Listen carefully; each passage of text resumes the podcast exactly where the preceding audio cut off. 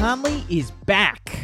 Plus, the Ringers Michael Pina on the Jazz's rebuild, reinvention, and what they've done so far. This is Roundball Roundup on UtahJazz.com. I'm JP Chunga on the Utah Jazz Podcast Network, presented by First Colony Mortgage, the official mortgage lender of the Utah Jazz, and MLS number 3112, Equal Housing Lender. Mike Conley in late game offense. Funny time to bring that up because Wednesday. Can you think of a more improbable win? One that had given you more joy than that? That was absurd, the ending. Down by four, 30 seconds to go. I don't care that Steph, Draymond, Andrew Wiggins weren't there. Doesn't matter to me because what does matter is how they were able to come all the way back and take that from a surging championship laden team. They have so much invested in Jordan Poole, and the Jazz turned him over time and time again. They got the turnover to lead to the Simone Fontecchio three pointer, and then Klay Thompson comes out of nowhere to block him. And to think that wouldn't be the only chance that the Jazz would have? Unreal on Wednesday. But before that, because as you know, AI is huge now, and I have AI scripting out these opens every single week. So the AI had already printed the script for this open, and I wanted to bring up how Mike Conley being back is going to change the way that the Jazz play in clutch time. Right? Including Wednesday's game, since the Mike Conley injury, Jazz are 1 in 5 in late game situations. They played 6 games in the clutch of the 9 that he missed.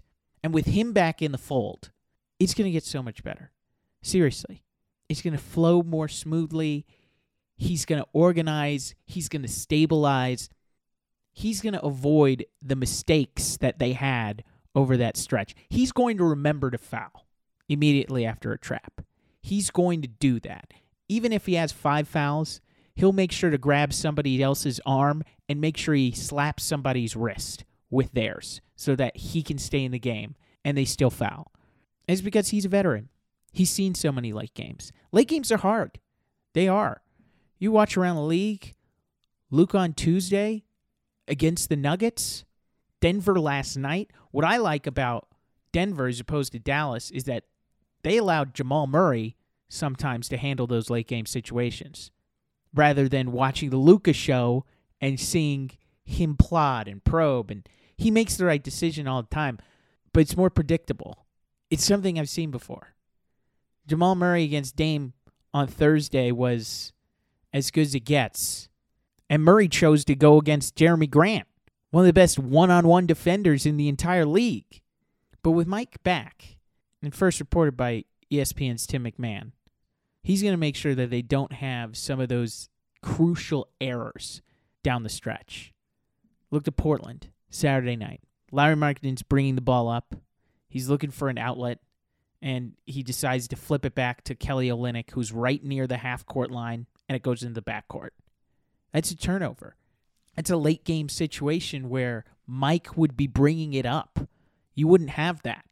And even though he missed six games, he has the most clutch time assists for this team. Now, Golden State, do you get the Nickeil Alexander Walker chop if Mike's in the game? Who knows?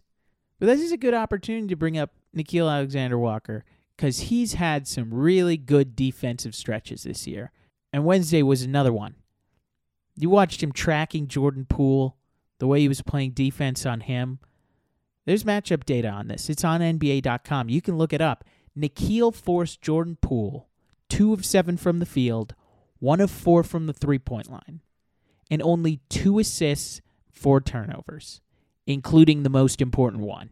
Nickeil's using his length, he's poking the ball away, he's doing the right things to get him on the floor. And consider Golden State, it's just the second time he's closing a close game. Second time. That's such a tough situation to go into that you have to be impressed with the way that he played. And that's something that Will Hardy has done this year. Like if you're playing really well, if you're functioning, he's going to leave you out there in a big moment. It's di- very different from Quinn. More rigid, would stick more with rotations. Will is willing to ride the wave. You're playing well, you're getting the ball, you're staying in. And Nickeil Alexander Walker earned those minutes on Wednesday to close the game. And it's not a one off. He did in the first game against the Warriors and against Steph. Tried to slow him down after first quarter. It's Steph, so he still got points, but it wasn't a Joel Embiid career night. Wasn't that. Nickeil's defense is the most impressive part of his first quarter of the season. Really good. And he deserves those minutes. When he gets his chance, he, he delivers on the defensive end. So with Mike back, look at late game offense. Look at the way that this team executes what they do, how they do it. Because they're getting a leader back into the fold when he returns. Five stars, nice reviews. That's all I ask of you. Let others know that you're listening to the podcast.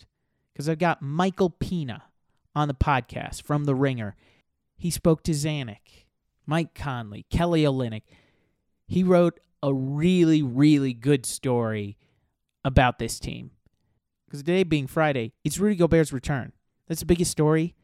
I hope he gets a standing ovation for all that he delivered for this organization, all the wins, the defense player of the years, everything. He rules. Rooting for Rudy, even though he's on a bad vibes team right now. and it does not look good.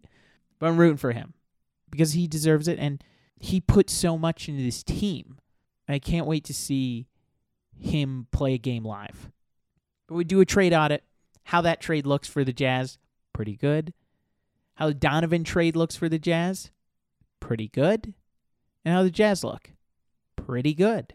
It's Michael Pina on Roundball Roundup on UtahJazz.com. When it comes time to move, it's always a hassle. Loading everything in the truck, hoping the priceless antique from your mother doesn't break, and trying to juggle the kids and dog in the middle of it all is enough to drive anyone crazy. But it doesn't have to be that way. The friendly, background checked movers at Bailey's Moving and Storage have the expertise to move your family across town or even around the world. So when it's time to move, think Bailey's Moving and Storage. Call today at 801 218 2640 or check them out online at baileysallied.com.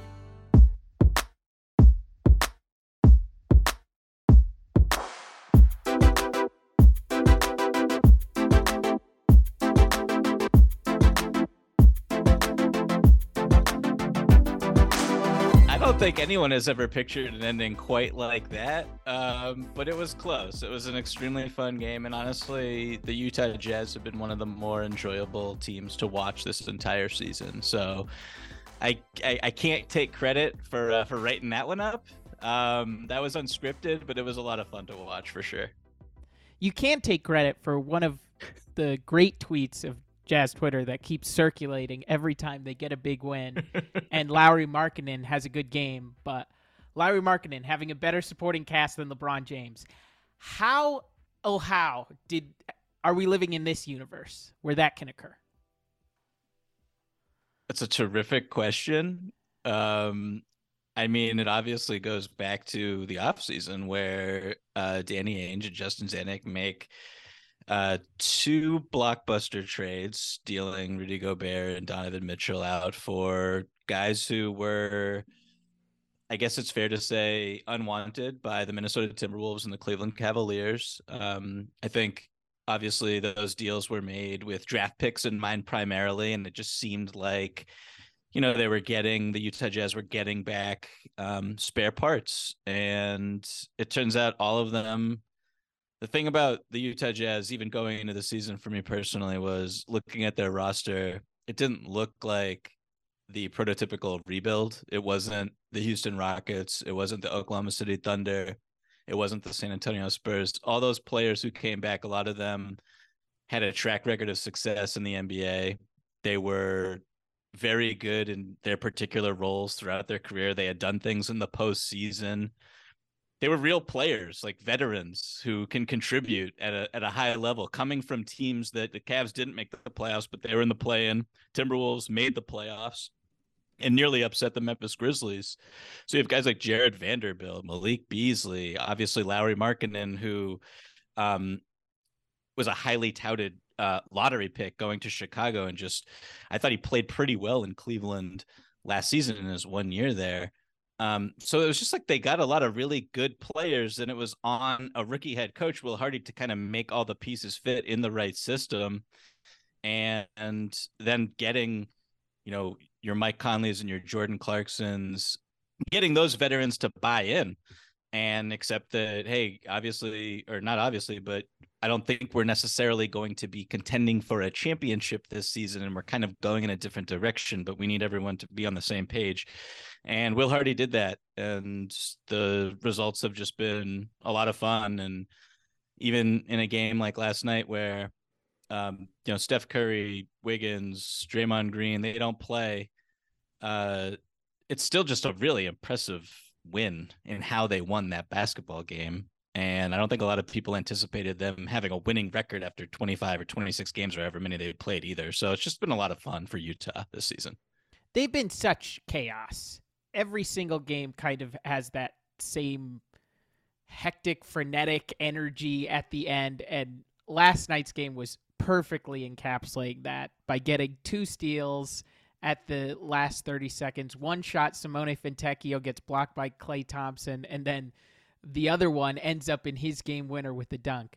That jazz chaos has to be something that if if you love watching the league for different styles of play, chaos with the Jazz is so much fun to watch. They're very chaotic. That's a word that Mike Conley used when I spoke to him about the team I think he said that they they have a chaotic nature unlike any team that he's ever played on before and a lot of that has to do with the players there and how they function and a lot of it has to do with the playing style i think um, just the fi- the offensively it's that they have the third best offense in the nba right now which is just like kind of stunning I don't think people understand how ridiculous that is to get up the threes that they do, to get good look threes um, without a, a, a quote unquote superstar setting the table for everybody else is kind of it's not unheard of, but it's just incredibly rare. And so five out, paint open. Um, everybody's able to make plays off the balance. Everybody's able to make reads against a rotating defense. Pretty much everyone is able to shoot at a really high level and that just makes them unpredictable. It makes them chaotic. It makes them really difficult to guard. Um, I, I can't say that the defense or the offense is responsible for so many close games and so many clutch performances, um, but I think their offense is just um, a huge factor in how um, interesting and engaging they've been on the floor this season. What have you made of this rebuild? and how they went about it because they come in and it's in the story 10th most games played in the league with the group that they bring in.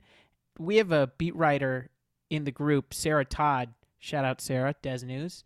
She covered the process Sixers and she knows what a rebuilding tank team looks like. Mm-hmm. It has a lot of parts that are coming in and out, especially with the regime that was in Philly no offense to this guy who was on the roster in training camp, but there need to be more Saben Lees on this team getting rotation minutes for them to be in the tank bottom four of the Western Conference of the entire league. Them bringing in real parts, Kelly Olynyk, professionals like that. How have you made of this rebuild and the way that they've gone about trying to thread that to have so many balls in the air, as Justin Zanik said. Yeah, I mean, it's kind of like a master class. Like they're having their cake and they're eating it too, right? You're able to have this um, product on the floor of quality players who are fitting and complementing one another and playing a really exciting brand of basketball. And then on the other side of it, you're not stressed or you shouldn't be stressed about the lottery because and your own ability to have the most ping pong balls or a 14% chance of getting the first round pick with or the first overall pick with your own record because you own so much draft equity from the Minnesota Timberwolves, the Cleveland Cavaliers, um, small frankly small market organizations that who knows what could happen with them and we've already seen just this year alone the Minnesota Timberwolves, like I know they had a pretty nice win, I guess, against the Pacers um, uh, on Thursday night, but kind of a disaster. Uh, I don't know. I don't know if that's like too strong of a word, but I, I would say that they've been one of the more disappointing um, teams, and they're one of their best players. Their franchise player, Karl-Anthony Towns, is out now for um, a good chunk of time with a serious injury.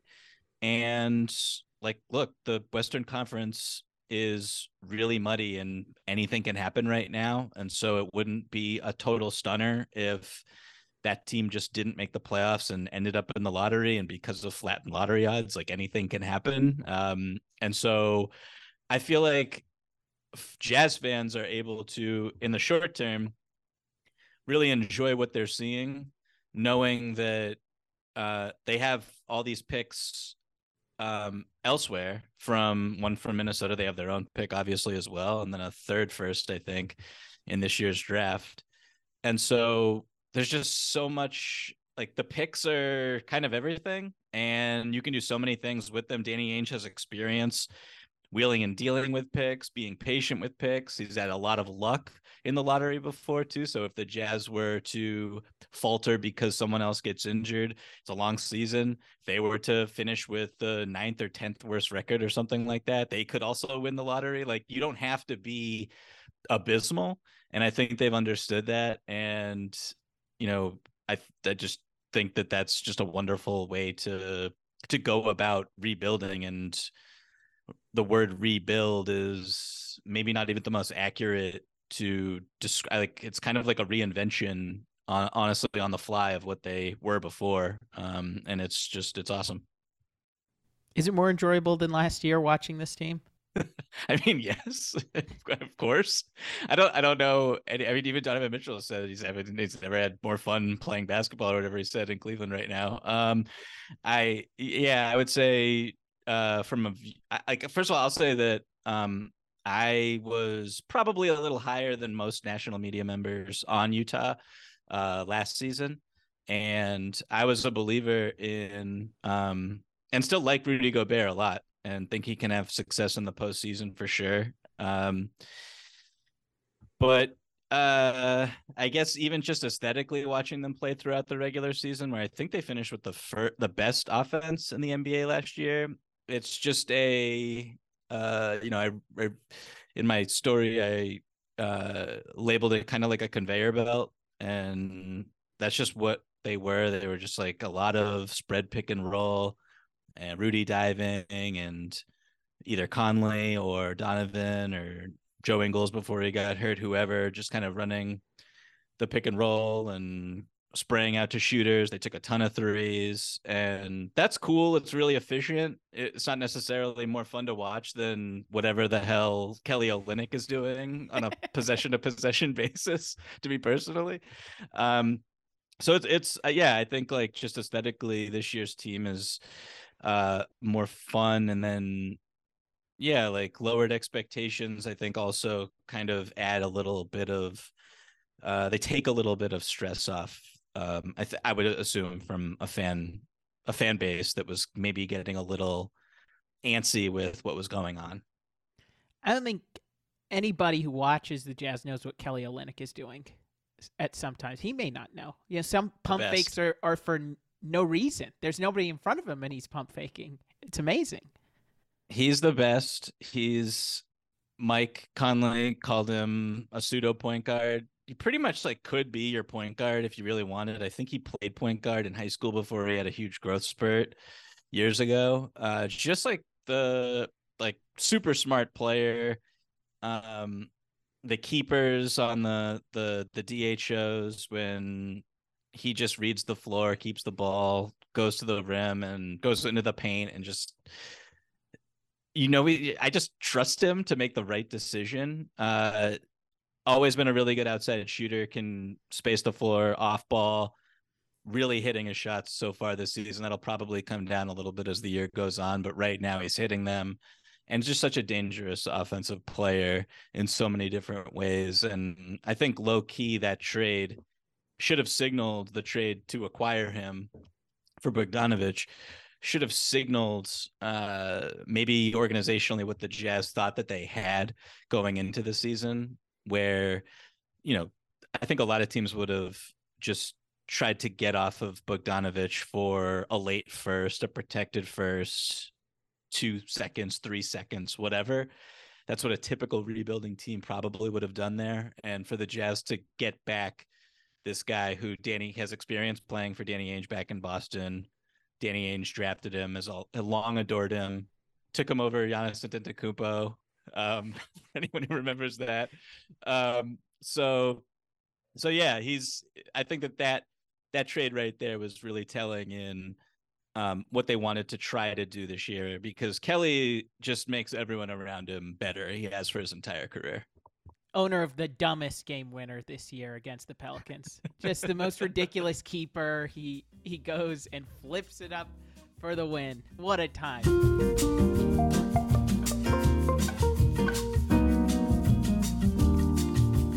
Now let me tell you about First Colony Mortgage. They've been serving the lending needs of Utah for more than 35 years.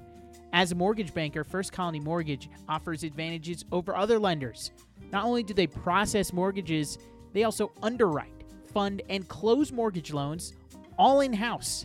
Their expert team is ready to help you with your home financing needs. Just check them out. First Colony Mortgage, the official mortgage lender of the Utah Jazz.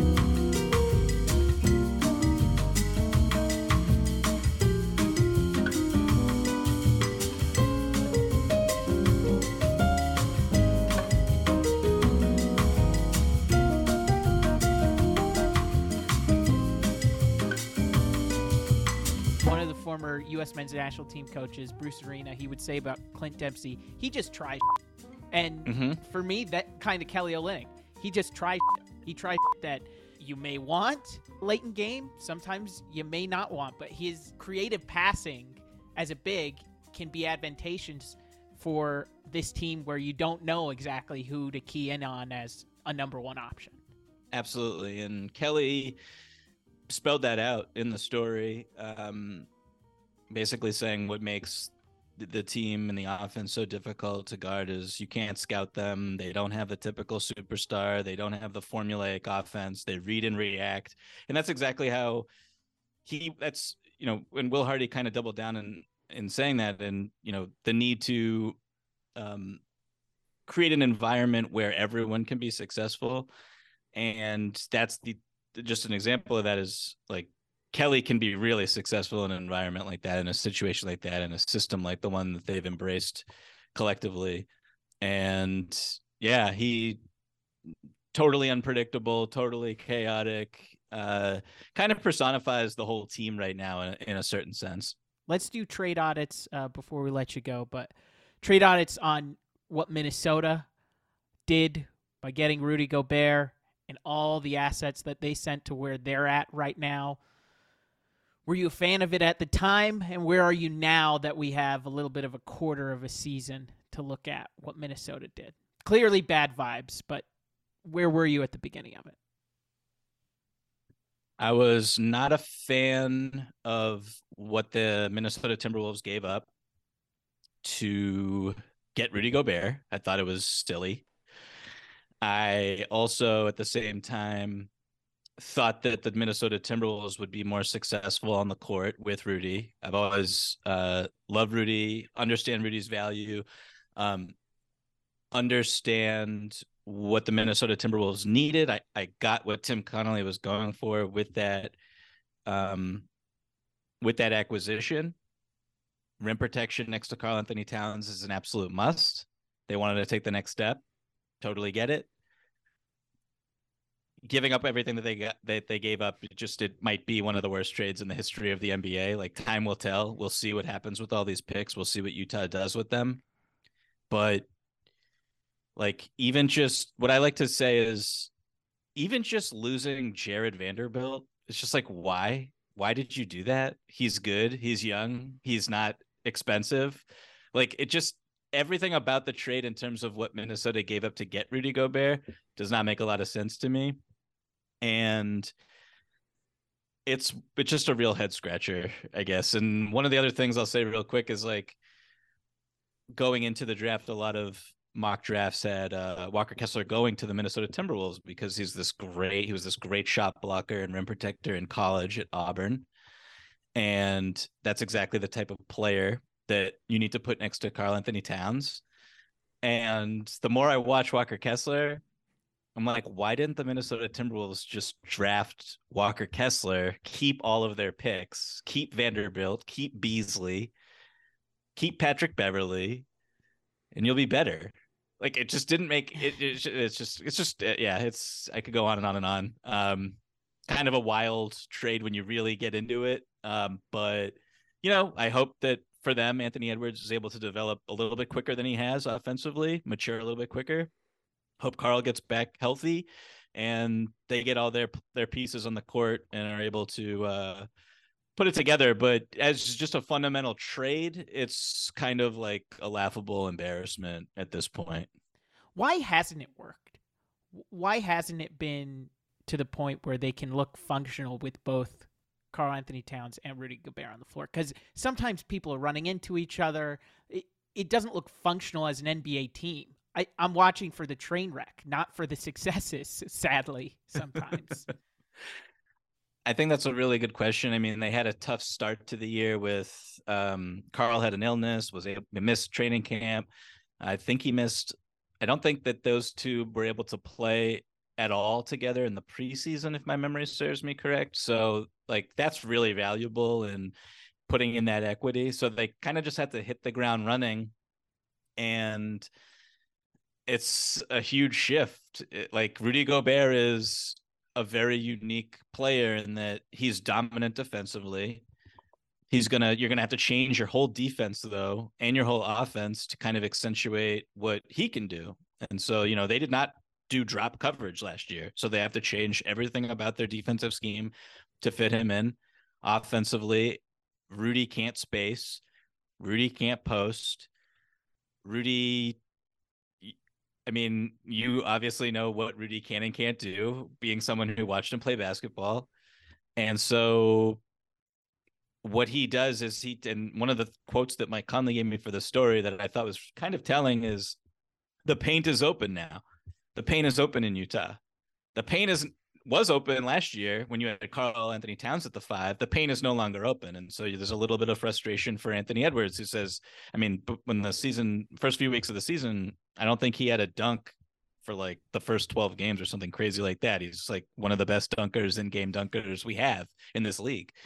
So spacing, which is everything in today's league, it was completely shot. And, you know, it takes time for a head coach like Chris Finch, who's really smart, one of the better coaches in basketball, for him to figure out how he can uh, stagger his two centers, get the most out of them at the same time, close with them, just get as much spacing on the floor as possible um, to let Anthony Edwards, to let uh, Jaden McDaniels, to let these guys cook with the ball as much as they can and be as comfortable with the ball as they can. I think that takes a lot of time. And in today's, uh, you know, how we watch the NBA today, everything's a pressure cooker and um, we want immediate results. And if there aren't immediate results that are positive, sometimes things never get better. Uh, and I think that that's a potential concern in Minnesota now. Um, but they'll they have no choice but to be patient with it though. So I guess we'll see how everything shakes out once Karl comes back. It is pretty interesting because how long it takes. Like the Jazz didn't start getting that top five offense until the bubble. They didn't figure out until right before the shutdown when Mike Conley started to figure things out. Bojan started to figure things out. Like that group took time to gel to finally be that top five offense. Makes sense that it'll take a little bit of time. Cleveland, though, has gotten off running with Donovan Mitchell. That trade for both sides looks to be working out when you see Lauri Markkanen, the way he's playing with Utah, and Donovan providing what Cleveland needs. Yeah, I think that's a little bit more balanced for me. I will say Lauri could make the All-Star team this year. I don't think Cleveland anticipated that when they gave gave him up. Um Collin Sexton has been really good. uh, coming back from his knee injury last year, and I think the offensive rating for the starting five when he filled in for Mike Conley was something like 133 points per 100 possessions or something like that. Just ridiculous stuff. He's that was of... the defense too. The defense was 133 as well. They couldn't grab a rebound. Very, very fair. Very fair. Um, but you know he's coming along as a playmaker. So those are two like young players that could be a part of the next iteration of the Utah Jazz when the Utah Jazz are a very good um, potential championship contending team. And, you know, uh, the picks are a lot. There's a lot of picks, and a lot of them don't come into won't come into fruition until we see if Donovan Mitchell is. You know, he says he's very happy there now he could leave in free agency in a couple years. That's totally possible. Uh, and having the Cleveland Cavaliers picks, you know, Evan Mobley is still going to be there. Darius Garland most likely is still going to be there. Those are very, very, very good players, all star caliber players. Um, so I don't think that Cleveland will just fall off the face of the earth and you'll have the number one pick or anything like that. But picks are great for for trading, for upgrading your team, for just a whole bunch of different options. Optionality is just the, the key word for the Utah Jazz right now as an organization. And those picks are humongous. Um, for Cleveland, you know, Donovan Mitchell looks like a he looks like an MVP candidate. I mean, I don't know if the pull up three percentage is going to sustain throughout the entire season. He's been hitting basically everything. Um, but he's also been trying and engaged on the defensive end, which you can't really say about uh, his last few weeks, months, however long you want to say it, with the Jazz. Were um, so that's I mean the Cleveland Cavaliers should be thrilled. They're very good. I don't think they're perfect. I think they still need some size on the wing if they're going to match up with a team like the Boston Celtics in a seven game series. But they should be really happy with where they are and the player that they got back and the talent that they got back and the Jazz should be thrilled with the picks and Lauri and Collin Sexton. So I think that this was more of a win-win transaction. Is this some of the best basketball Donovan's played? I think that's fair to say for sure. And to be honest with you, yeah, it's fair to say. I mean, he he's had some amazing. I mean, in the playoffs before this this past postseason, he was just like a totally unguardable force of nature. So I don't know if if what I've seen so far is as good as that but he's been really good. He's been really good. Um, and to be honest with you, what surprised me about it has been, um, you know, Quin Snyder's offensive system so beneficial to someone like Donovan Mitchell, and that he always had so much space.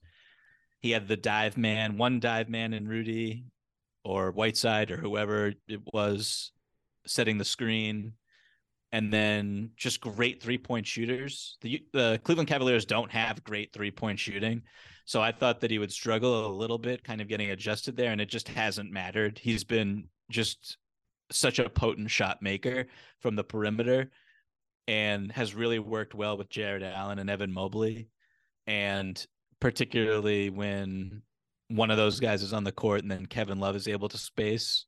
Donovan's been terrific attacking the rim. So he's he's just been he's been great. Uh, I think both teams should be absolutely thrilled right now. Is that team a tier below Boston, Milwaukee, those two at the top, obviously, and then Cleveland in that second group? I would say the Celtics. The Celtics might be in their own tier, to be honest with you. Um, they're 21 and 5. They have the best offense that we've ever seen on record since they started tracking play-by-play data. Uh, their defense is up to ninth right now, I think, after the shellacking that they gave the Phoenix Suns yesterday. So, like that team could be, I, yeah, if they and they haven't had Rob Williams yet, who's their third best player. So that team could be just kind of out in front of everybody.